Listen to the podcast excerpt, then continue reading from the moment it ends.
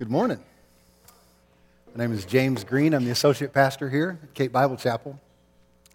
Wasn't in your bulletin that we're going to have baptism today. It was kind of a sneak attack baptism. Neil was planning on joining today and texted me yesterday and said, Man, I think I want to get baptized. Can we make that happen? I said, Man, I don't know. I don't know if it'll fit in with what we're trying to do there at the church. we'll see if we can get it going. And it worked out. And so you're going to have an opportunity to meet Neil later. That's fantastic. If you were with us last week, it's part of our Vision Weekend. And so hopefully you saw a video. We had a video from all the staff guys, and you know, it wasn't as good as meeting them one on one, but you kind of got to see a little bit of their heart and their character, I hope, and talk about their vision for what's going to go on here at the church in 2013. So it was exciting for us to make that. And then Dan came and he preached about our mission statement. And so I won't throw a pop quiz at you right now and see how many of you know it, but, uh, but I hope you do. It's certainly on our bulletin every week. We want to know him we want to make him known. The mission for why we're here at the chapel. And he kind of walked through the ways that we, as, as Christ followers, can live on the edge. Do you remember he said we want to be able to go into the world, but not be conformed to the world? Go with this incredible, incredible task of making him known, but go in such a way that we're holy and set apart. And so today, if you would, turn with me in your Bible or on your iPad, your YouVersion, however you follow along in your Bible, to the Gospel of John chapter 1. We're going to be in verses 43 to 46 to start. And I want to kind of continue from Dan's message last week, but take a little bit different focus. If we're talking about knowing him and making him known, then to who are we going to make him known to? It's not a good sentence in English, is it? Who are we going to tell about Jesus? I mean, is there some kind of criteria that we would use, we would use to evaluate and go, I don't know if that person is worthy about hearing me boldly speak about my relationship with God. It's by grace through faith in Christ. So we're going to read John's gospel, and I want to set the scene just a little bit. In this passage we're reading, Jesus has just been baptized by John the Baptist. He's beginning his public ministry. And so he's starting to develop a little bit of a following. Folks are realizing there's something different about that guy. And so they're following him, and he's starting to call people out individually to follow him. And that's just the real definition of a disciple it's a follower, it's a learner, a student. So Jesus is in the neighborhood and he's already picked up a few followers. And in verse 43, we read this. It says, The next day he purposed to go into Galilee, and he found Philip. And Jesus said to him, Follow me. Now, Philip was from Bethsaida, of the city of Andrew and Peter, and Philip went and found Nathanael. He was excited. And he said to him, We found him, of whom Moses in the law and also the prophets wrote. It's Jesus of Nazareth, the son of Joseph. And Nathanael said to him, Can any good thing come out of Nazareth? Philip said, Come and see. So Philip lays out Jesus' resume in bullet points, and it's pretty impressive. He says, This is the guy that Moses wrote about. This is the guy that the prophets prophesied about. This is Jesus. This is the guy. This is the Messiah we've been waiting for. This is a good resume. But all Nathanael hears is Nazareth. I think it begs a pretty significant question what's wrong with Nazareth? And the thing is, I don't think there's anything wrong with Nazareth. Now, back in the day, it wasn't much of a town, real honestly. You know how you hear about towns being just a bump in the road? That's what Nazareth was. It literally probably measured about 900 yards by 200 yards. Population back in Jesus' day would have been somewhere between 100 and 500 people. Here's the deal about Nazareth it wasn't world class, wasn't a hot vacation spot. Nazareth wasn't leading the nation in anything. It was really normal by the standards of towns and villages back then. When I was in seminary, I had a professor, and he'd done his undergrad work at Illinois State University. And Illinois State's in the middle of a town called Normal, Illinois. The guy was older than me, but if you're as old as me, you remember this. Back in the day, before the internet, you know, if you wanted news, you had to read the daily newspaper. And so if you were in a real small town, man, everything was news. Somebody from your town going to a bigger town was news. It got in the newspaper. While this guy was in school, there was a headline in the wedding announcements. This guy who was an undergrad at Illinois was marrying a girl, and she was from the town of Oblong, Illinois. And here's how the wedding announcement read Oblong woman to marry normal man. the only joke the professor told all year, but it's such a good one. See, back in Jesus' day, Nazareth wasn't even normal Illinois. It was more like oblong. It, not much to see here. You know, it wasn't big like Rome or Athens. It wasn't some seaport on the Mediterranean. it was the kind of place you'd make jokes about. You know, you might be from Nazareth if jokes. If your family got together at dinner for your holiday gathering and you had matching salad bowls that all say Cool Whip on them, you might be from Nazareth.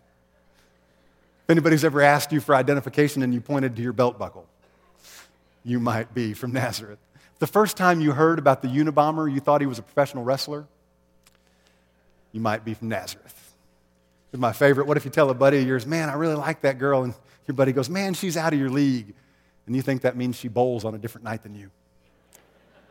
You might be from Nazareth. What's, what's wrong with Nazareth? Really nothing. It's just normal. It was the normal Illinois of Palestine. But I think Jesus being from that kind of place can really teach us something valuable about who we're supposed to go out and make Christ known to. Because I think our tendency is, at least I know mine, is man, we, we want to go big. Go big or go home.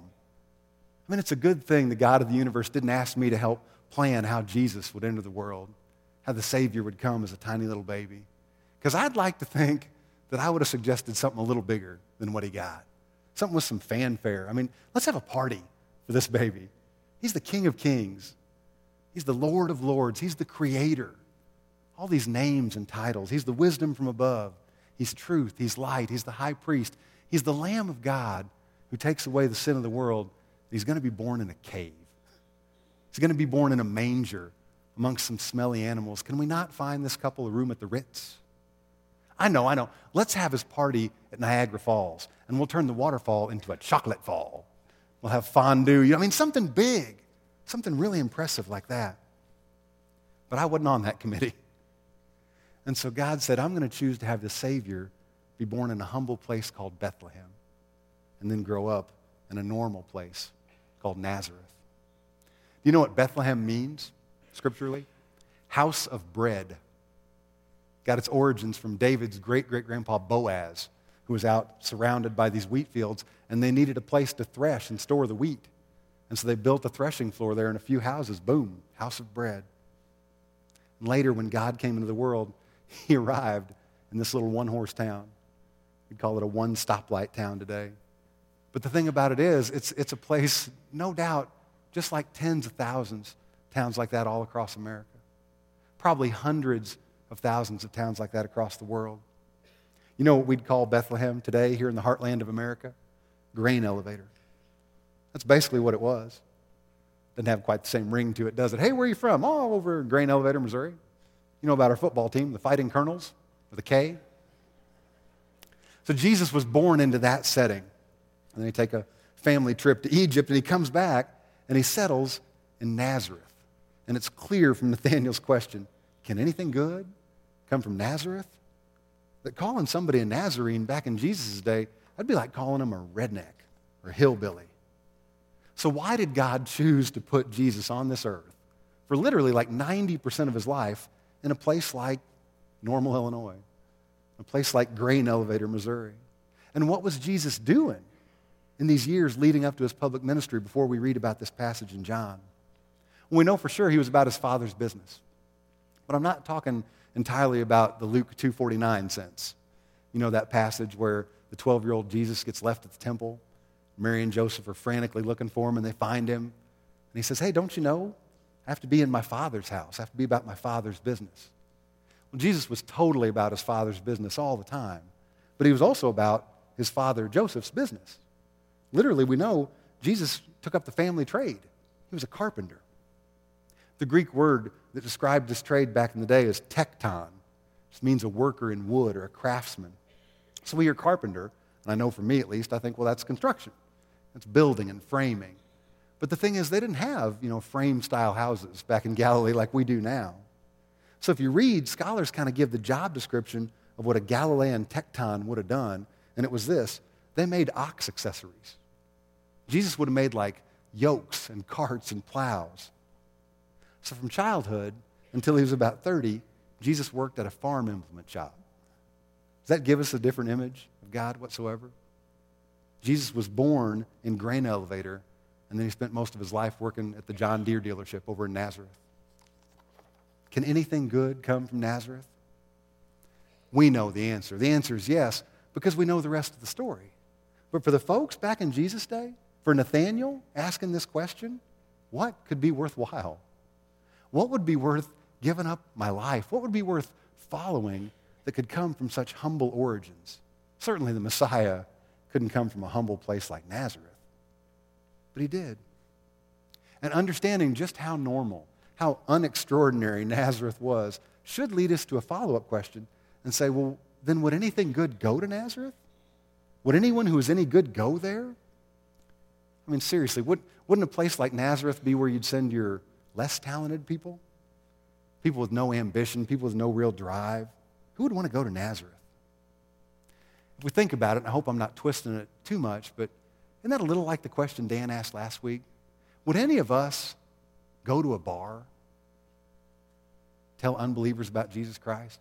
Would any of us skip church to go fishing, literally fishing, if it meant we'd have the opportunity to do some spiritual fishing with a buddy of ours out on the boat, a captive audience? Unless they drown you, they got to hear.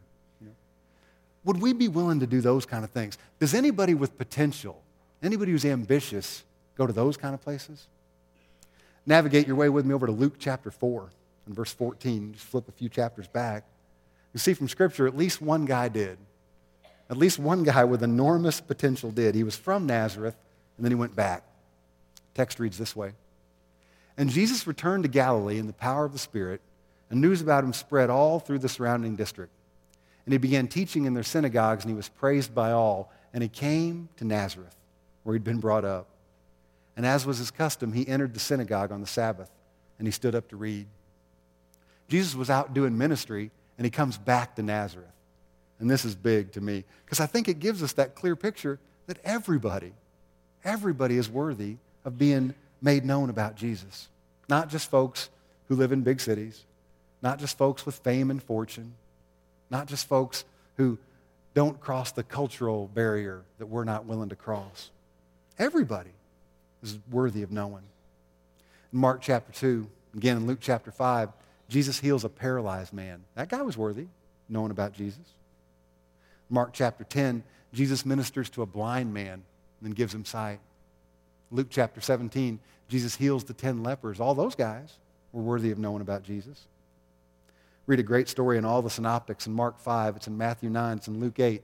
Jesus ministers to a woman who's been hemorrhaging blood for 12 years, and he heals her. In John chapter 4, Jesus goes to a woman, which would have been unusual, and she was a Samaritan woman, so he's crossing gender lines and racial lines and cultural lines, and he tells her the truth. Looks like he leaves out the love part. If you remember that passage, he goes, Oh, go bring your husband. She goes, I don't have a husband. He goes, You're darn skippy. You've had five husbands. The guy you're living with isn't your husband. But, but the idea was he's saying nobody, nobody is unworthy of hearing about Jesus. Famously in Matthew chapter 9, he goes to the Matthew party. You know that passage? He's sitting at Matthew, the tax collector's house, and he's reclining at the table and he's eating with sinners. that was dangerous because back in the day, if you ate with sinners, that meant you accepted them. And I could go on literally all day with this. We could look at story after story after story right up until kickoff time this afternoon about Jesus going to these kind of places, to these kind of people, crossing those lines. And we got to ask, what was Jesus doing? Why would he go to Nazareth? Why would he go to any of these places, any of these people? And I hope for us we realize it's because when we talk about his birth and his life and his death and his resurrection, it's just like the passage in Luke 2:10 says, it's for all the people. All the people. Everybody means everybody. So as a local church, when we get challenged by this, when we talk about being impactful in outreach, do we mean everybody? Or do we just mean folks who look like me? Folks who talk like me or act like me? Folks who have the same socioeconomic background as me? Well, I pray that's not it. Does God call us just to reach young professionals, just college students, just culture shapers? Or does he call us to reach out to everyone? Does God still call people to go to Nazareth? It's a true story. Thought about this week. There's a guy I was in a study group with in one of my seminary classes. He was a nice guy, and we're getting to know everybody, and we're sharing our background information. Hey, here's who I am and where I'm from. And he said this, I remember. He goes, I'm on staff at a small church there in my hometown. You know, it was his, his Nazareth. He goes, but after I graduate, I'm going to go get a job at a bigger church. He said, so I can impact more people for Christ. You know, on, on the surface, I guess that sounds okay. Seems kind of noble.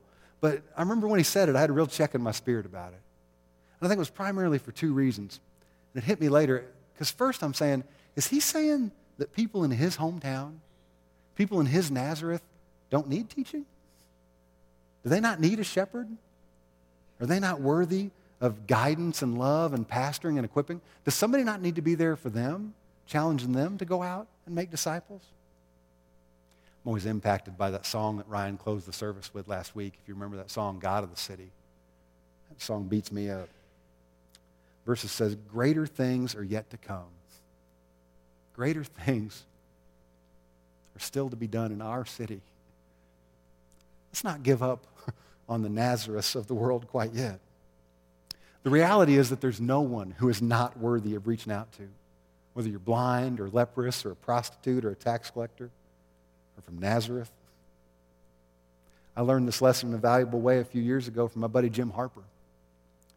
We got robbed here at the church. We've been robbed a couple times. It's not much fun. This time they grabbed a big rock from outside and they threw it through one of the windows, and then they picked up the rock when they got inside and threw it through the office window. They stole some computers, and you just feel violated. It's all weird. So we show up at work that day, and you know nobody gets to work right away because there's all this stuff, and the police come, and got to call the insurance guy, and police came and dusted the rock for fingerprints, which I thought was really funny. And, and so it takes, you know, we didn't get started right away. We're kind of all just hanging out in the lobby. And finally, Jim comes in. Jim had an office here for years. And so we tell Jim the whole story. Hey, here's what happened, you know. And we kind of start to disperse and break up. And Jim goes, yeah, we need to pray. I said, man, that's a good idea. Because we've been persecuted and we've been violated. We need to pray. And Jim goes, no, we need to pray for those guys who robbed us. I said, What a silly idea. you need to pray for us. What are you talking about? But see, here's the deal Jim got it, and I didn't. I heard a guy say this about Jim yesterday at his funeral. He said Jim was the most common, ordinary, everyday guy you'd ever meet. And that being said, seriously, I don't know that I've ever met anybody who God used in a mightier way to bring folks to himself. And I've been around. if that's what being normal is like, then we'd all benefit from being just a little bit more normal. Because Jim was willing to take risks on people, and he was willing to go any place to meet with somebody who had potential. And Jim wouldn't write anybody off. Jim got it, and God used Jim to help me get it. These guys who robbed the church, they desperately needed to hear the gospel. That was the deal. They weren't unworthy. Now we understand that God doesn't change the pattern of Scripture. There, there's still going to be consequences. There's always blessings for obedience and consequences for disobedience. But thank the Lord that being disobedient doesn't permanently disqualify us from responding to the gospel message. I think oftentimes God just uses things, He allows things in our life that will cause brokenness quicker so that we can respond to faith in Him. So, for sure, one thing bothered me about that guy from my study group, and it was that notion that folks in his small town might be somewhat, you know, less worthy of the gospel. Or really, I think kind of what he was saying is once he was, you know, degreed and once he had his seminary degree, they could do with somebody who was less qualified than him to share with them. But the other thing that really bothered me as I thought about what he said was that you never see Jesus doing ministry that way. Jesus was never in the Colosseum. Jesus didn't say, hey, I got an extended, you know, three-night stay at the palace. Get your tickets before it's too late. Come and hear me preach. Jesus didn't find these big venues and try to pack folks in to hear the teaching. As we've already seen, Jesus just went from place to place ministering to the people he came in contact with, whether it was one person or a small group of people or a bunch of people. But he wasn't trying to draw big crowds. I think really the opposite seemed to be true. Flip over with me to John chapter 6. Throughout that chapter in John, there's this neat scene that unfolds. And I think it really kind of highlights the approach from Jesus. Early in the chapter, Jesus multiplies the bread and the fish. You know that story. He's doing you know, some Jesus things that we can't do. And it's drawing some attention, starting to develop a crowd. And in verse 26, he says this Jesus answered them, and he said, Truly, truly, I say to you, you seek me, not because you saw signs, but because you ate of the loaves and you were filled. He's basically saying, Your God is your belly. You're not following me for the right reasons. You just want some food. And so he responds in typical Jesus fashion. He says, You want some food? and he preaches the vampire sermon. And this is tough stuff. Look at verse 48. He says, I'm the bread of life. Your fathers ate the manna in the wilderness and they died. He says, This is the bread which comes down out of heaven so that one may eat of it and not die. He follows that up in verse 55. For my flesh is true food, and my blood is true drink. He who eats my flesh and drinks my blood abides in me, and I in him. And this produces the kind of reaction you'd think it might from folks who aren't interested in following Christ. They're not interested in abiding. They're interested in knowing where the buffet line starts. And so they say this in verse 60 This is a difficult statement. Who can listen to it? It leads to this reaction in verse 66. As a result of this, many of his disciples withdrew, and they're not walking with him anymore. See, Jesus wasn't walking around trying to drum up a big crowd. He was going from place to place and making God known. He was telling a truth, a very, very core, important truth that you see in that passage. No one comes to the Father except through the Son. I think there's something really interesting, pretty telling if you research it. And it tells us a lot about the geography and the makeup of the first century world. But I think it also says a lot about Jesus' method of ministry. About 80% of Jesus' three year ministry occurred in little towns and little villages. The oblong Illinois, the grain elevator Missouris of the world. Matthew chapter 9, verse 35 says this Jesus was going through all the cities and the villages, teaching in their synagogues and proclaiming the gospel of the kingdom and healing every kind of disease and every kind of sickness. There's a word village in there. The actual Greek word for village is kome, and it really meant a hamlet. It's not a village even the way we'd think of it. It's a group of a few small houses out in the country. And what was he doing as he went? Well, Matthew 9:35 tells us, Mark 1 and 38 does too. He said to them, "Let us go somewhere else to the towns nearby, so that I may preach there, for that's what I came for." Here in this verse, the word is town, and the Greek word is komopolis. It's just a little larger village. Still a place with no walls. It's still a very loosely organized place. And I think Mark 138 is a really neat verse to look at to see how Jesus did ministry. Because if he was going to change his philosophy, or if he wanted to preach to crowds, this would have been a good opportunity. In the context of this passage, Jesus had been in Capernaum. Now, it wasn't a huge town. It was probably about 1,500 or so folks back in the day. But Jesus was there, and he'd been doing some amazing things. He'd been teaching and he'd been healing. And he leaves the synagogue and he goes to Peter's house and he heals Peter's mother in law. There's no mention of whether Peter's pleased with that or not in Scripture. But by that evening, verse 33 says the whole city had gathered at his door. If Jesus is wanting to preach to large crowds, here's his shot. Can you imagine 1,500 people standing at the door? I mean, I'd think, man, what a great time to roll out the gospel. But Jesus says, hey, we got to go to the other towns and preach to them too. This is like a purpose statement for Jesus' life. He says, I've come to preach that a relationship with God is it. It's the most important thing. And the only way is through me. And nobody's unworthy hearing it. Let's go. We got to get to the next town. One of the things we've been challenged with as a staff for 2013 is to really think about developing kind of a new mindset, a new philosophy of ministry where we'd say, wow, if Jesus was willing to go to one person at a time, don't we need to do that? We need to be more about discipling. We need to be more about mentoring. We need to be more about finding individuals and pouring into them and then letting them go share their faith, letting them go be missionaries.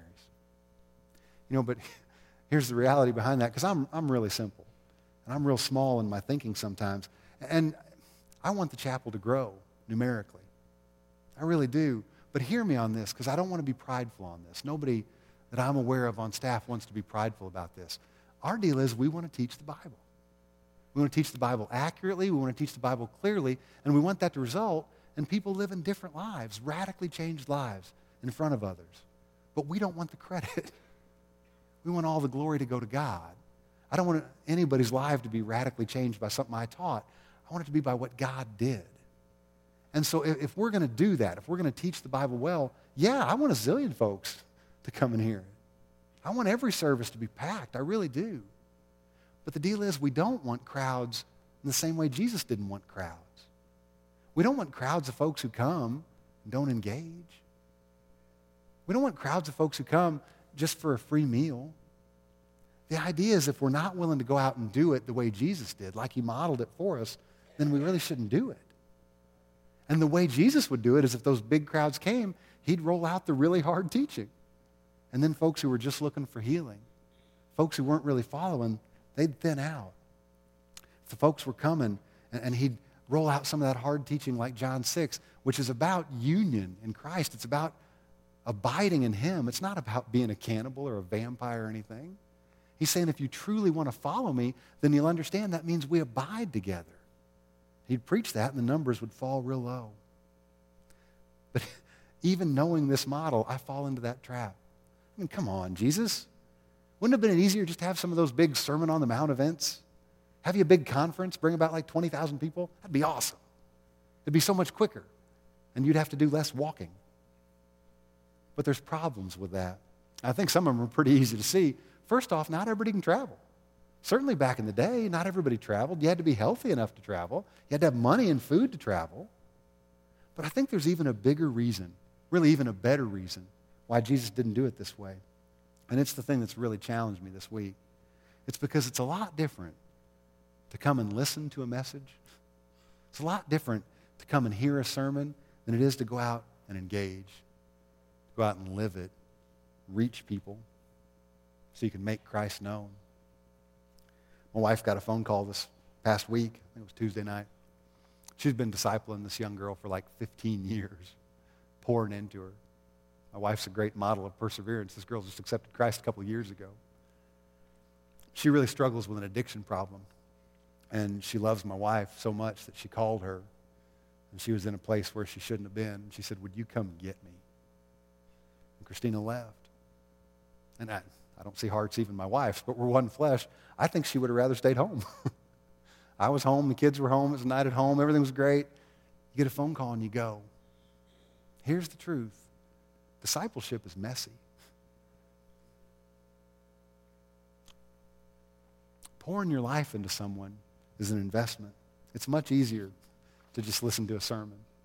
I'll tell you this it's much easier to just stand up here and preach a sermon than it is to go out and live it. Dan shared last week, what if we'd canceled services today?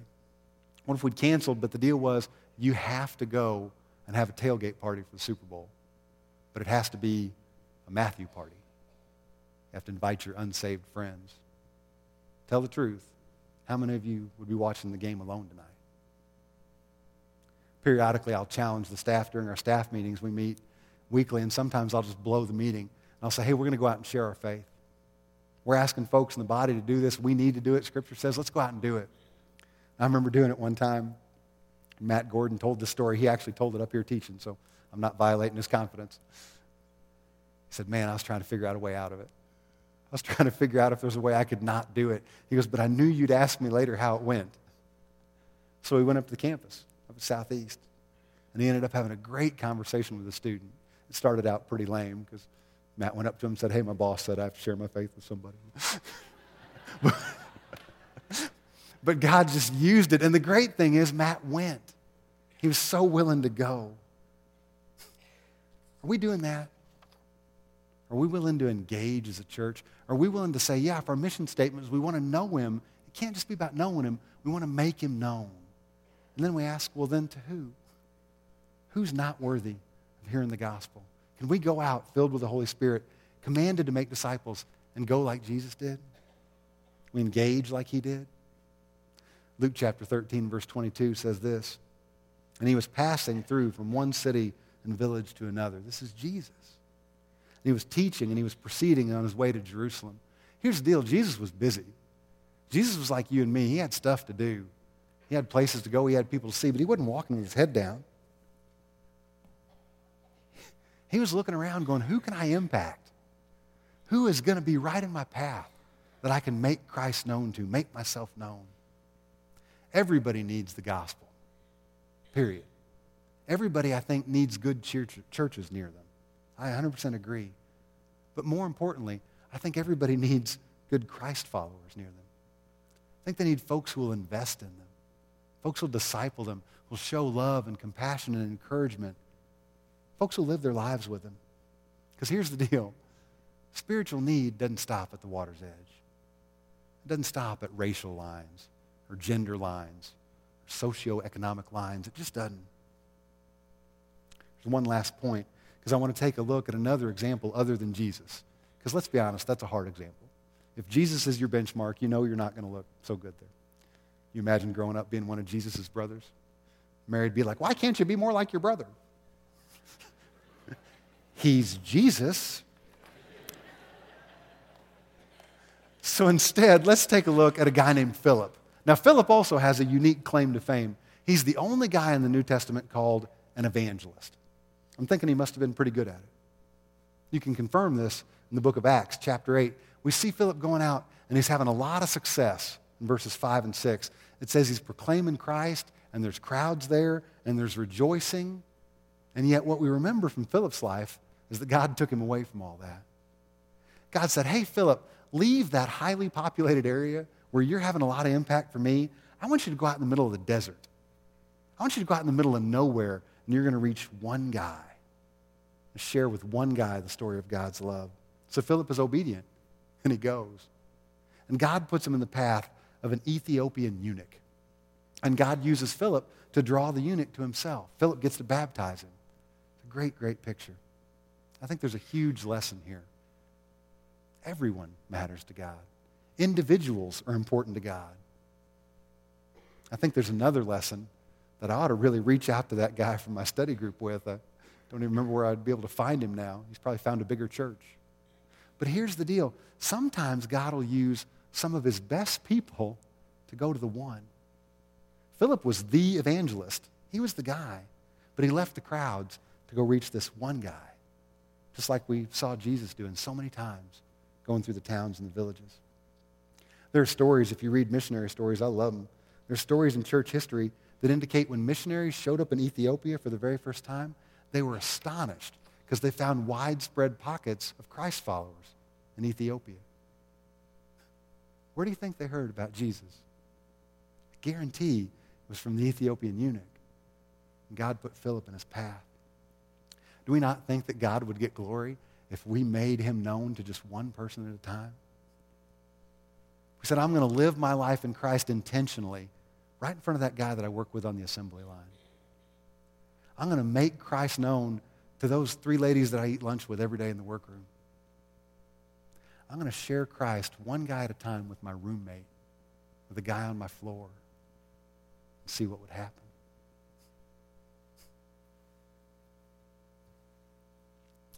I have the opportunity to take communion today.